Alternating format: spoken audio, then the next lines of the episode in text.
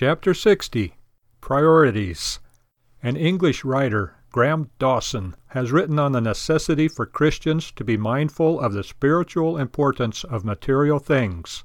The trouble with modern thinkers, he says, is their failure to see the relationship between the two.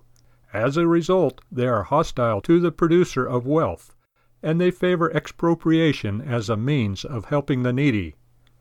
To the contrary, he says, quote, the creation of wealth is, indeed, the most fundamental social service of all.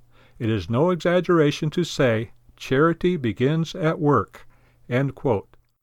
Thus, Christians need to be creators of wealth in order to further the Lord's work materially and spiritually.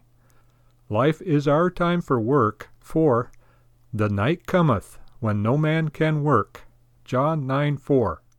The discipline of work is neglected in our day. It is tragic that in a time of greater prosperity than in a generation or two ago, we have used that prosperity for recreational rather than kingdom purposes. Men have shifted their priorities from the Lord to themselves. It should not surprise us, then, that we have today a society that is lawless. If men will neglect their duties to the Lord, they will neglect them to one another we have the results all around us.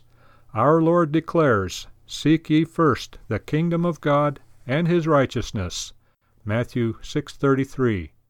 As long as men seek first their satisfaction and their own welfare, the Lord's work will suffer, and our fellow men will be forgotten.